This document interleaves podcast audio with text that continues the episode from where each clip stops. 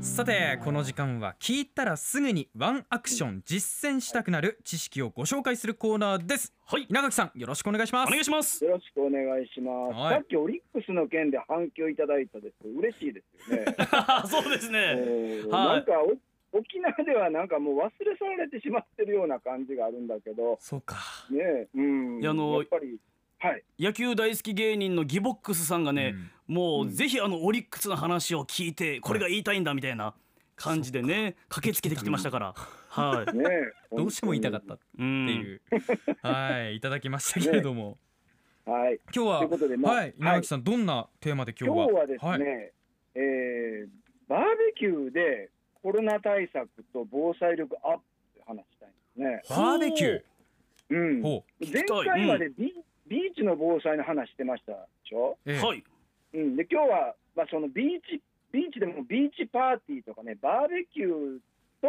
防災みたいな話します。おーうん沖縄の方々にとっては結構馴染みのあるというかうん深く関わりのありそうなテーマですね、そうよね、はい沖縄の、まあ、風物詩ですよねビーチパーテビーチパーティー、ィーねそうですねはい特にこの時期ね。ところが、まあ、施設も閉鎖してる中で、はい自力でベバーベキューをやろうという人が増えてる感じはあるんですね。自力でうん、自力でね。ていうと自力でどんな形に自なるんで力ですかだからもうあのビーチパーティーの施設行かないで、はいお家でとか、ああお家どっでかでとかね、はいはいうんはいはい、なるほど、でそんな中で初めてこの自分でバーベキュー外でやるっていう人も多いと思うので、はいまあ、その注意点とかですねあるいはコロナ時代にバーベキューはどうすべきなんだみたいな話をうしんうたいんとおお気になる気になりますね、はい思う、ねあのーコロナ最近の報道でえバーベキューでコロナ感染がちょっと出てしまった事例もあったんですね。はいはいうん、だからこのあたりも少しあのお話したいと思いますけども、はいうん、このまあ自力でバーベキューをやるっていうことはつまり食材準備からゴミ処理まで全部自己完結でやんなきゃいそうですねうけんない、うん、でこの自己完結でバーベキューをやるということが実は、えー身近な防災力を上げることにつながるんですうーんほうなぜかというと、まあ、今お話ししたように自己完結でやんなきゃいけないつまりこれは全部自分の責任のもとに置いてやんなきゃいけないし、はい自然に負荷をかけないでやんなきゃいけないうんねうんで沖縄ではあのバビーチパーティーは今施設がこう全部やってくれるじゃないですか、はいあそうですおね任せ型が多いですけども本来の野外活動としてのビーバーベキューっていうのは自己完結が、まあ、鉄則なんですよね。はいうん、あのー全部自分で用意をして、水とか火とかも全部用意をして、そして最終的に、えー何事もなかったかのように完璧に片付けて帰る、ゴミもちゃんと自分たちで処理をすると、ねそうですねうはい、んうんで、これはもう災害時に非常に求められているような力につながっていくことですね。はいうんまあ、さらには、この身の回りのものをね、工夫してやろうということにつながる、ね、自分たちでやろうということは、このあるものをなんとか利用して工夫しようということにもなるので、はいこれがまあ災害時に非常には早く、はいほでもう一つ、この自分たちでやるということになったら、持ち寄ったりとか、それをシェアしようということになるわけですね。はいうん、でこれは食べるものだけじゃなくって、例えば水とか、あるいは熱源ですよね、コンロとかもみんなでこうシェアをすることによって効率が良くなるし、うん環境負荷もまあ下がる、下げることができるというこはいううんと、うんだから、まあ、こうしたことは、災害時に求められる助け合って生きていく力と共通するということが言えると思うんですね。うんほうあるものを生かしてシェアし合ってえどうにか食べるものを作っていくとそうでそれらを自分自己完結ね自分たちで全て責任を持ってやるということですね。はいうんであのプラスアルファで創作意欲がやっぱり出てくるんですよねアイディうんううんんうんうんア例えばなんか施設でビーチパーティーとかやるとこう出てきたものを単に焼くだけになってしまうんだけども、はいはいまあ、自分たちでやるとなると、その熱を無駄にしないように、例えばそこでお湯を沸かして、そこであのスープを作るとか、うんいろんなものを茹でてみるとかですね、はいあのレトルトのカレーも一緒に温めようとかですね、いろんなことが出てくるんでそうですね楽しそす。うんねなんかこういう、あの依存型ビーチパーティーから少し頑張ってですね、自己完結のビーチパーティーうんう、うんこうしていうんくチャンスかなという気もしますので、はいまはあいその注意点とかをね考えてみたいと思うんですけども、はいお願いしますまず、うん、まずですね場所とそれからゴミとトイレを考えなきゃい場所とゴミとうんトイレ、けない、うんはいえーつまりあの施設じゃないので自分たちでそれを準備しなきゃいけないんですけども、そうですね公園は原則として火器は使えないので、はいやっぱり公園ではちょっとできないうんね。うんうん、それから仮に、えーどこかそういう、あの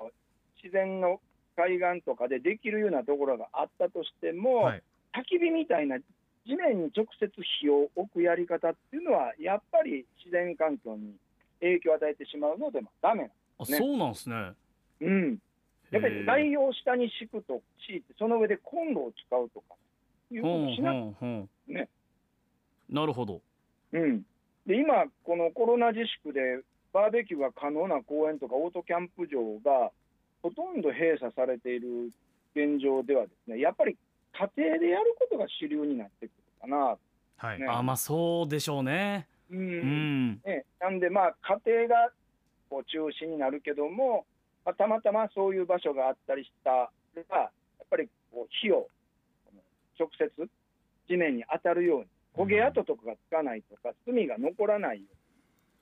うにそういうやり方をしなきゃいけないし、ほうゴミは絶対に持ち帰って自宅でまあ処分しなきゃはあなるほど炭も残したら環境に悪いんですねそうですねうん、だからよく、あのー海岸とかに行ったらこう炭の残ったやつがあったりしますけども見かけます、ねうん、はいあれはへいけないんですよね、うんやっぱああいうことを残さない、やっぱりもともとあった自然のままで、え